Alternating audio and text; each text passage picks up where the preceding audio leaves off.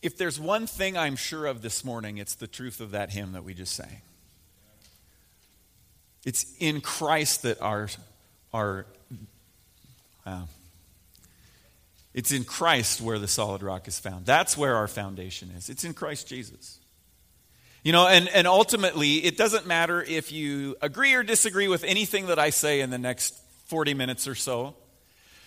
What we just sang about, that's truth. And that's what we put our trust in and our faith in completely, unapologetically.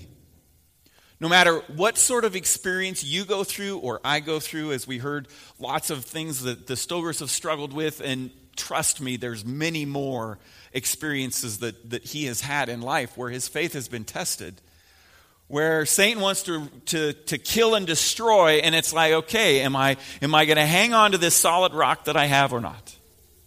And there is no better anchor in anything in life than Jesus Christ. That I am sure of. That am, I am one hundred percent sure of. Now, the question that we are answering today, I think it's on your worship folder, is, are we in the end times? Just an easy question to answer, you know, in forty minutes or less, um, to prepare in, you know, two or three days uh, uh, in the office. Um, it, it's it's a, a question, I think, that's been asked for, well, for centuries, honestly, and, and a, a question that... Uh, That, that that kings of old have wanted to uh, have wanted to get the answers to. You know, I read an article this week uh, by David Brickner. David Brickner is the the founder, I think founder. Uh, he is the president of Jews for Jesus, an organization that that has its main mission as to bring the gospel of Jesus Christ to people that are practicing Judaism, to, to, to the Jews. To, to those who deny that Jesus Christ has come yet, uh, and so that they might also hear the hope that is in Christ. Now, in ancient days, kings had diviners, they had prophets, they had soothsayers, and they asked them often, um, hey, what sort of predictions can you tell me for the upcoming year? Or, or you know, what does the Bible tell us? Or, or whatever. And, and, and there were diviners and, and uh, soothsayers. They would use, they would use the entrails of animals. They would use bones. They would use cards to try and determine what's going to happen in the future. And oftentimes, when. Uh, in fact, it was a pre- professional line of work for some.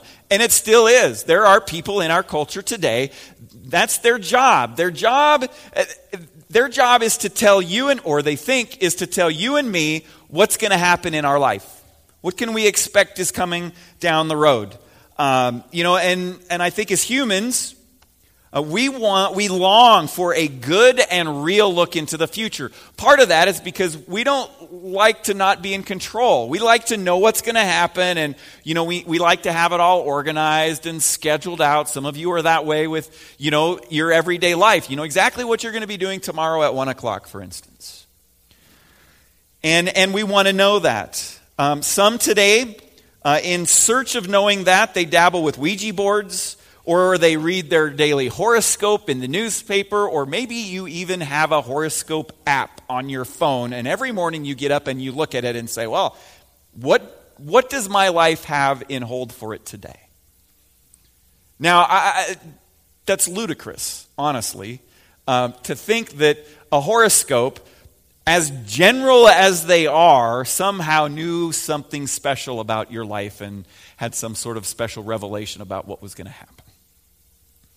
Some people pay by the minute to talk on the phone with psychic readers. And you know, I've always wondered why when you call the psychic hotline, they ask your name. Shouldn't they know already? And have you ever seen a headline that says, local psychic wins lottery? No. Think if you were psychic, you could figure that out, right? And they could quit being a psychic. Um, some people play with predictions for fun, but I think, but But I think for most, the desire to know the future is, is a craving to control the future. Now, what are we to believe about the future? Because there are frightening predictions out there. There are frightening political predict- predictions, economic, ecological calamities abound. I mean, some of them we've seen in the past maybe people point to them and say, look, this is unfolding right unfolding right before our eyes, you know, when all the oil was spilling into the Gulf, and we have earthquakes and wars and rumors of wars, and some react to those things by storing up food in their basement or finding a remote place and purchasing some land and building a really nice underground bunker um, that hopefully they didn't hire out contractors, you know, to build, because it's not secret anymore. There's people that know where it is. Anyway, I, you know, there are people who are doomsdayers. It's, oh my gosh, I'm just so worried about this. What is going to happen? And so they want to hear these predictions, and they want to know, are we in, they want to know if we're in the end times so, so that they can prepare properly. Because, you know, they don't want to get caught with their pants down. They, they want to know when it's going to happen so that they can allot enough time to get ready for it and to be prepared. Um, others are skeptical of what they feel is, is fear-mongering. So what can we really know? You know, are we in the last days? Now, somebody asked this question, and uh, I think it's a great question for us to, to look at. And I don't, this person, I don't think was asking this question in order to, you know, know the day or that sort of thing. But, but how many of you maybe have had a friend ask you, hey, do you think we're in the end times? You know, because there's lots of T V personalities out there who are telling us, yes, we are, and, uh, you know, it's coming soon. It's going to come. I heard a speaker taking kids to a, a, a, a, a youth conference in Denver who said, it's going to happen in our generation. Well, how can he know that? And can we know that? That's a couple of the things that I'm going to be talking about this morning. Now, there's lots of theories, and, and when you think of end times, it, there's also a whole gamut of things that may be coming to your mind. You you may think, well, you know, when I think of end times, I think pre-trib, mid-trib, post-trib, amillennial, et cetera, et cetera, et cetera. Okay, you and you may hold to one of those views, and and you may have scripture to back it up, and and that's okay. I think that's perfectly fine. But there are also people out there who have made that their entire life. And that's the number one thing to them, is, is that they have this figured out and that they're right and everyone else is wrong, and they need to convince everybody that they're right and everybody else is wrong. And I think we're going to see that that's not the attitude that Jesus wants us to have when it comes to, are we in the end times? Uh, other questions you might ask are, is it going to happen in my lifetime, in my kids' lifetime? How is it going to happen? Are we going to be here? Can we, and, and can we really know who is right? Is there a balance between overreacting to and underestimating the, the potential problems ahead? And I, I think there probably is. Um, and, and maybe that's why some are asking, are we in the end times? Now, time and again, the Bible has given accurate a record and prediction of future events over the course of the history of time. Um, we see we, we see Old Testament prophets who, who are speaking and breathing the very word of God into the lives of people around them. And and oftentimes they didn't want to hear what the... I mean, being a prophet in the Old Testament was not a fun job. Because in the Old Testament, most of the messages that the prophets had were for people were messages of destruction and pain and slavery. And, and as we look through the history of of the Jewish people, we see that that those prophets were right, and that God was speaking truth, and that their predictions were correct. But what does that mean for us today?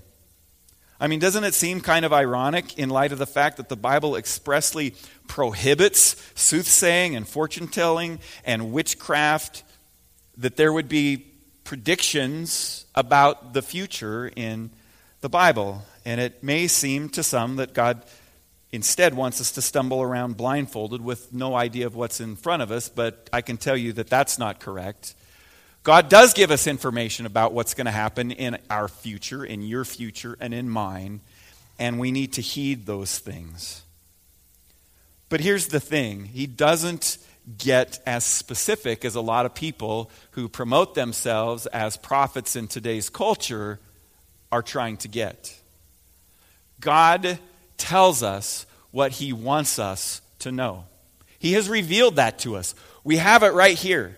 We have it right here in our hands.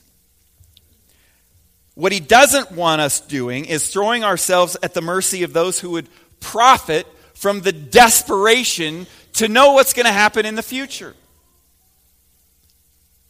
I mean, God knows that the dark powers people use to divine the future are deceptive and that they are real. That they are real. But these dark forces are intent on killing and destroying your life and mine, not helping us along by giving us pertinent information for our future. He does want us to know certain things about tomorrow, but he wants us to know them accurately. Look up here on the screen at Isaiah chapter forty-six, verses nine and ten. Remember the former things, those of long ago. This is God speaking. I am God, and there is no other. I am God, and there is none like me. I make known the end from the beginning, from ancient times, what is still to come. I say, my purpose will stand, and I will do all that I please. I love that passage. You see, God is God, and you and I are not. He knows what's coming. And it's interesting that only the Father among the Trinity knows when the end is going to come. And we're going to see that here in a bit. So how does God's way of telling the future differ from that of a psychic or a fortune teller then? Well, God, first of all, doesn't charge anything for the information that he gives us. He reveals it openly to us. Uh, nor does he offer prophecy as a way to change what is to come simply by knowing it. Because, you see, there's people that think that, that if I know how it's going to happen and I can do things in my life or the people around me to either bring it faster or to stop it from coming, then I won't have to live my life through all the pain and the suffering that, that I have uh, come to understand is going to happen in the end of my days. That's not why God gives us that information. And it's impossible for us to do that as well. But God has provided uh, us with information about what to expect, and, and we can prepare for what lies ahead. So the question we're asking today is, are we in the last days? And my answer to that is an unequivocal yes, we are. We are in the last days. Now, we are not told how long the last days are going to last. And that's sort of one of the one of the one of the catches in, in that answer. Um, how long are the last days going to last? Now, the Bible outlines three areas that indicate that we're in the last days. And and this information I'm getting from David Brickner. So it's it's from a very Jewish understanding of Scripture, and, and I think it's a great I think it's a great perspective. So so Brickner says that the Bible outlines three areas that indicate that we are in fact in in the last days. The first area are called birth pains, and that's a group of events. The second involves the state of Israel, and the third has to do with Jews who believe in Jesus as Messiah. And each of these categories points to a period of time, again, a period of time that the Bible terms the last days. Now, for some, the end of the world is a frightening thing and something that is to be feared. But we just sang several songs, declared with our voices that there is no fear for those who are in Christ Jesus. We have all of the hope. We, we have all... What blessing, what a blessing it is to know that when I take my last breath, or that when Jesus returns, I will be with him forever. Forever. There is no fear in that. None. So let's first take a look at the birth pains. The birth pains. It's number one. I, I didn't get note sheets for you this week. I apologize for that. If you take notes, maybe there's room. Maybe there's a blank spot. And we're in a whole lot of, of events on in the worship folder in the middle there. Maybe you can find some blank spaces.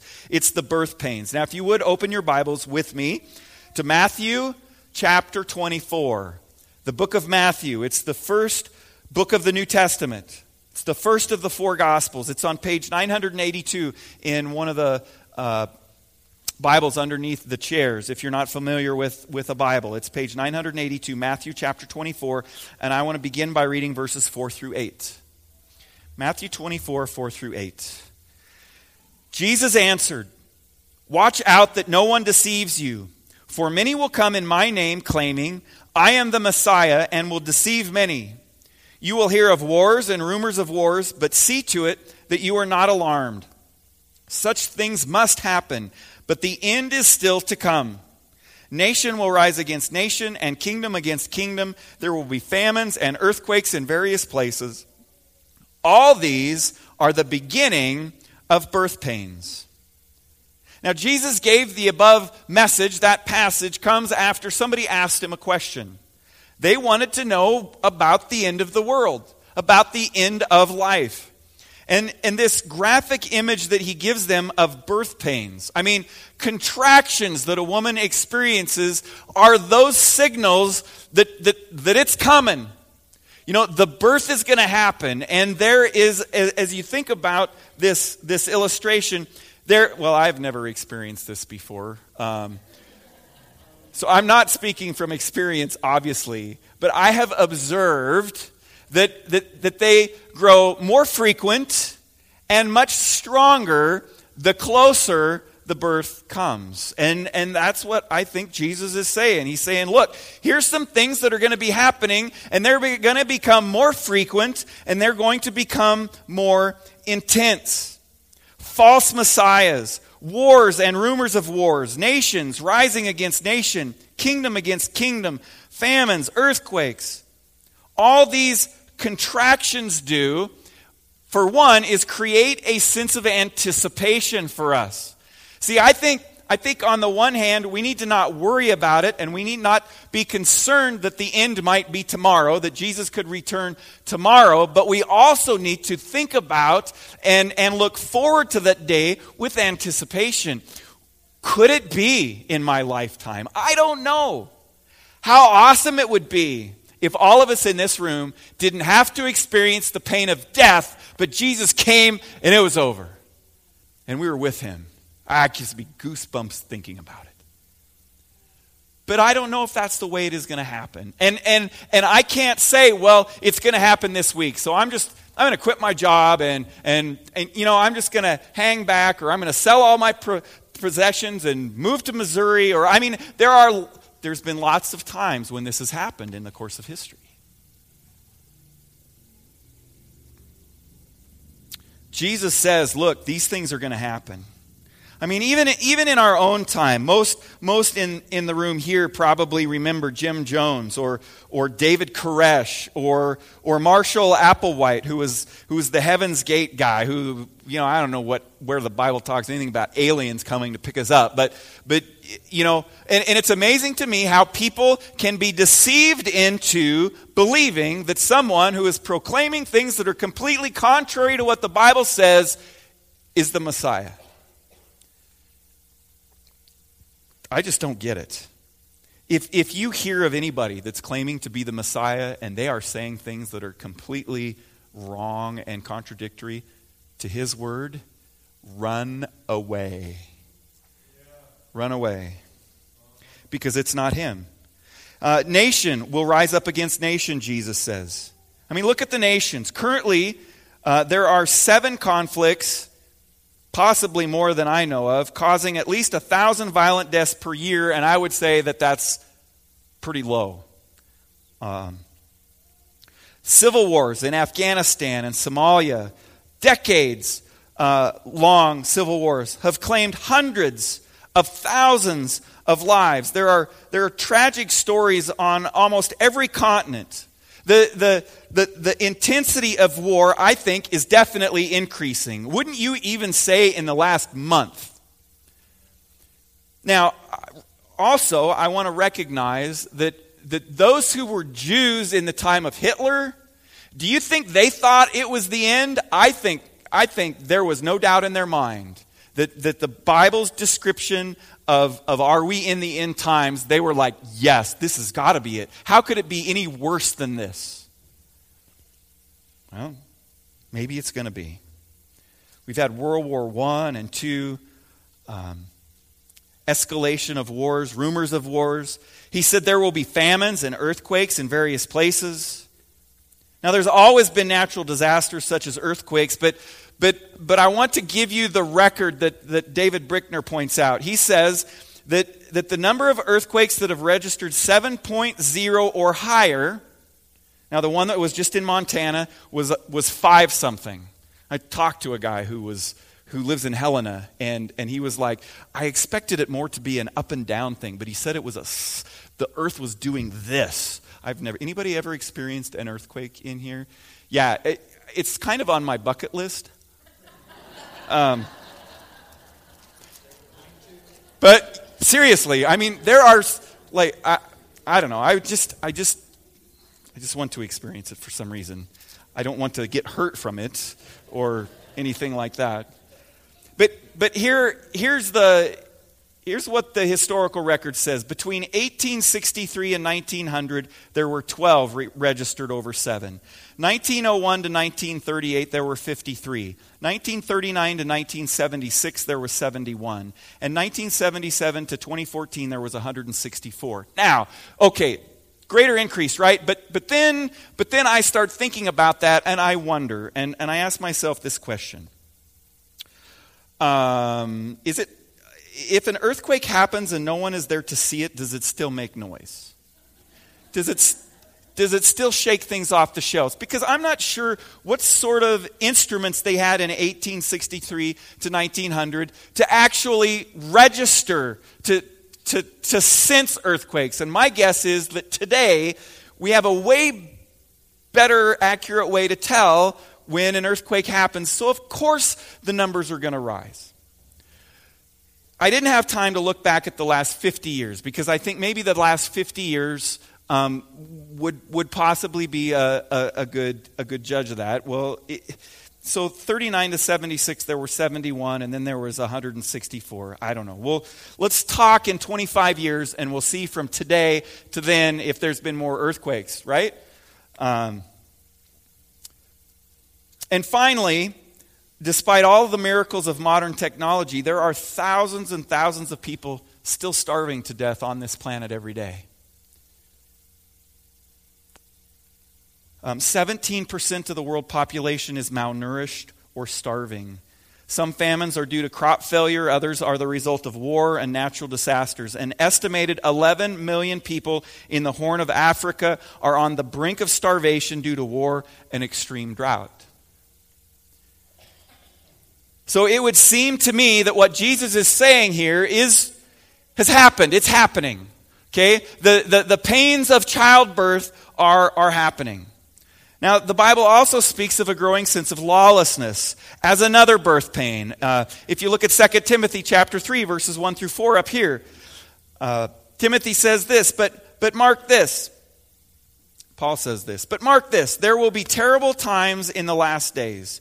People will be lovers of themselves, lovers of money, boastful, proud, abusive, disobedient to their parents, ungrateful, unholy, without love, unforgiving, slanderous, without self-control, brutal, not lovers of the good, treacherous, rash, conceited, lovers of pleasure rather than lovers of good. And some of you are thinking, well, that describes the millennial generation right there.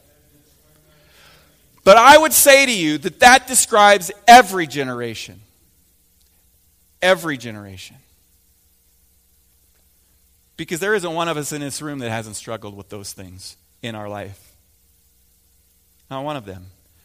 But it certainly does seem, especially if you are aware of any of the political culture in our nation, that, that these things are becoming more true. That there is more lawlessness. There is more disrespect or less respect for, for people. Or or offices.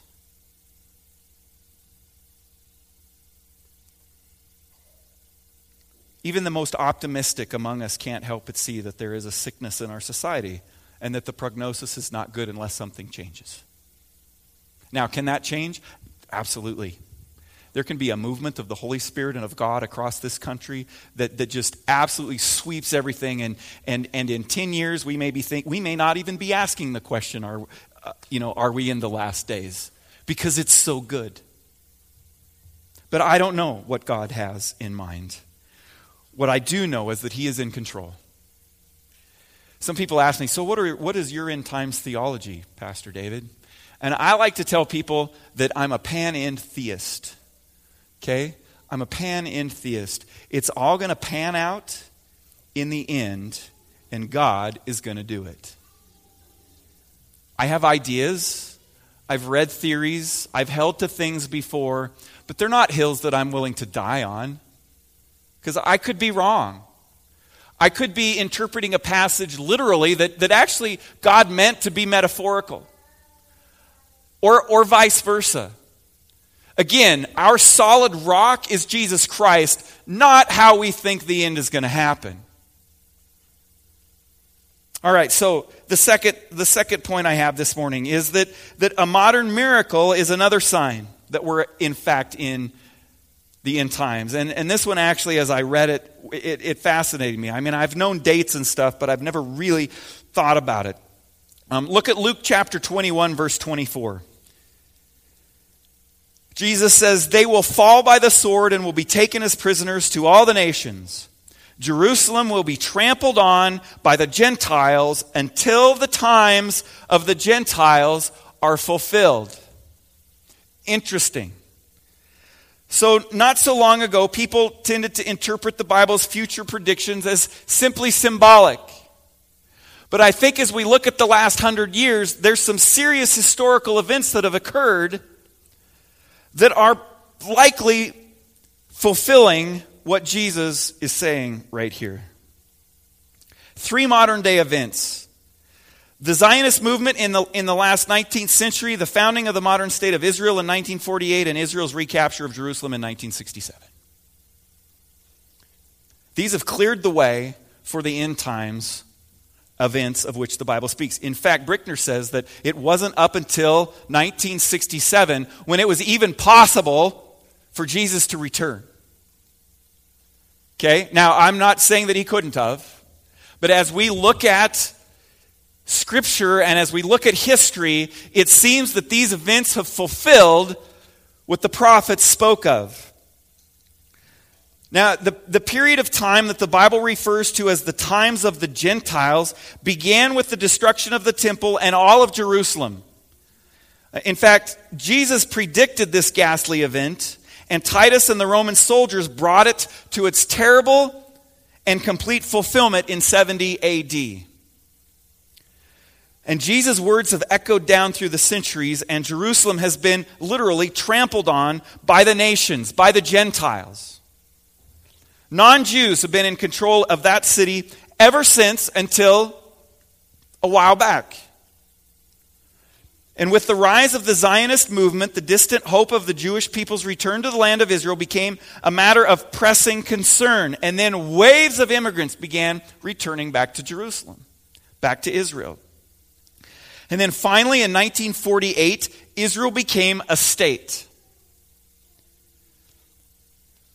Land, property was really important to the nation of Israel. You see, God promised them that, and He delivered it to them. And then He let it be taken away from them. God said that this was going to happen. Jesus said that this was going to happen, and it did. But in nineteen forty-eight, Israel again became a state. The Jews were back in the land that God gave them. That had not been the case for over two thousand years. And in nineteen forty-eight, it became the case again. But but even in nineteen forty-eight, the, the, the ancient city of Jerusalem was still being trampled on by the Gentiles. It was under Jordanian rule, not Jewish sovereignty. And then in nineteen sixty-seven, a great year, as a result of the Six-Day War, Israel recaptured the ancient city of King David, and for the first time in over two thousand years, the holy city of Jerusalem was under Jewish sovereignty. So how did that happen? A lot of people look at that and say, wow, those Israelis, man, they are good at war. Right? Their generals, they know exactly what they're doing. But when you look at the odds that Israel faced, get this, um, there's no possible way that it should have happened. It shouldn't have happened. At the beginning of the War of Independence in nineteen forty-eight, Israeli forces were outnumbered twenty to one. twenty to one in a semi-modern military time of the world. And then, if you if you think that's bad, in, in the days leading up to the Six-Day War, there were two hundred fifty thousand Arab troops, more than two thousand tanks, and seven hundred fighter and bomber aircraft surrounding Israel. Sort of takes you back to the Wall of Jericho, the time of Gideon, where God said, no, that's too many people. Now, now we need to get we need to we need to get you down so you're really outnumbered, and then I will then I will defeat this army for you. That's where they were. That is a that is a modern day miracle right there. God delivered them from that. And and Israel has survived, has continued to survive amidst enemies such as Hamas and Hezbollah and Ahmadinejad. I mean, seriously, why has not some sort of gas bomb or nuclear bomb been launched into the middle of that little itty-bitty piece of property called Israel? Those countries would have no trouble. It's been said and proclaimed out loud many times. I want to wipe them off the face of the earth. I want to wipe them off the face of the earth. Well, you know what? If you know anything about this book right here, it ain't going to happen. Care how big your army is. So that that modern day miracle has happened. And then the final the, the final sign that, that I want to mention this morning is is uh, is is just the organization called Jews for Jesus. Seriously.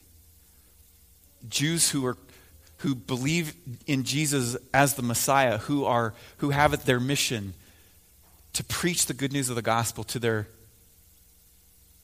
to their fellow human beings, to those who hold to the Old Testament.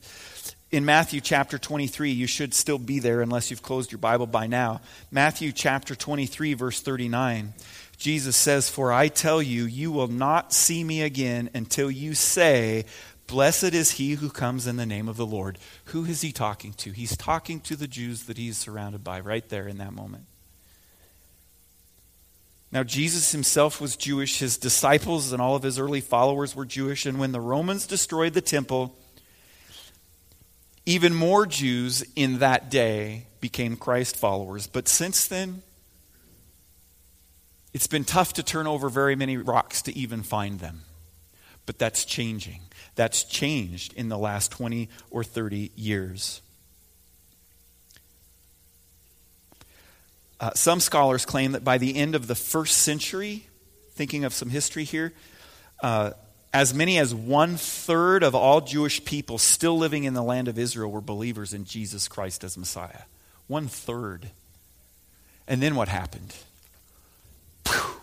They went all over the world. They were missionaries and didn't know it. They thought they were just fleeing for their lives, but maybe not just that.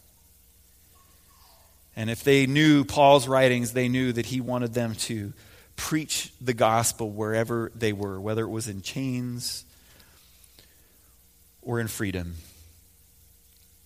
And from the fourth century until the nineteenth century, while there were certainly probably a small remnant of Jewish believers in Jesus that were still in, in Israel, they were unnoticed. They, they were, they were so small. And then in the nineteenth century, things began to change again. And since the nineteen hundreds, that pace has increased as never before since the first century, particularly in the last fifty years. And Brickner says that this is this is significant, and this is what he says, because of the importance of Jesus' statement in Matthew twenty-three. "You will not see me again until you say, 'Baruch Haba B'Shem Adonai,'" which means, "Blessed is he who comes in the name of the Lord." See, those were the last public words that Jesus uttered in the temple of Jerusalem. Those, and, and earlier in his message, Jesus had quoted from Psalm one eighteen, which is a key psalm included in the Passover Haggadah, which predicts the coming of the Messiah. And it says this, verses twenty-two and twenty-three, "The stone the builders rejected has become the capstone or cornerstone.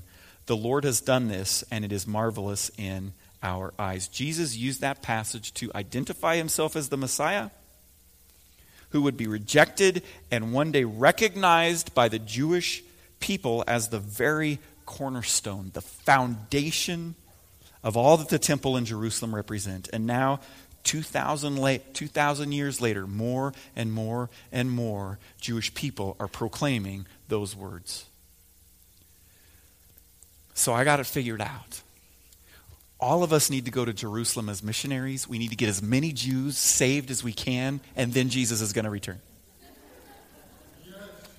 There's actually people that think that. They're like, well, okay, that should be our mission. No, no, again, we can't, can't hurry on what God is doing.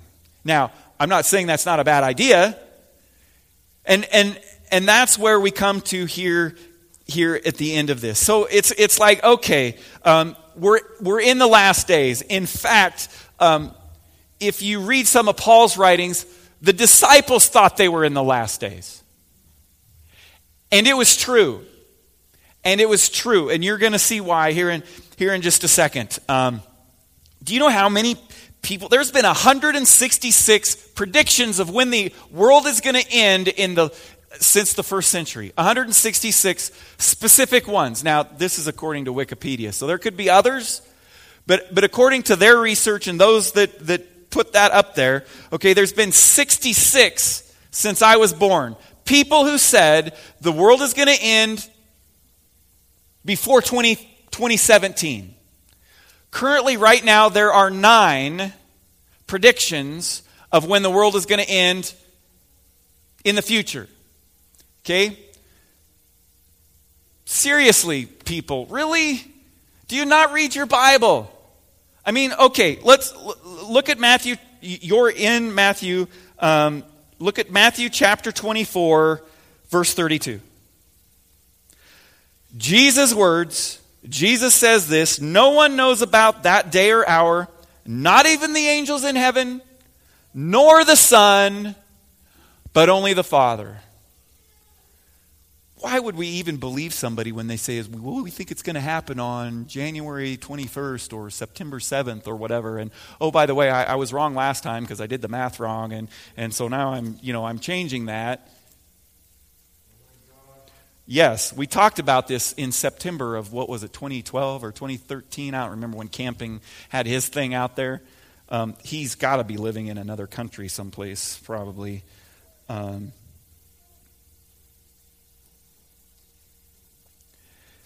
Jesus, when when the disciples were asking Jesus this, Jesus is like, you know what, look, forget about all that.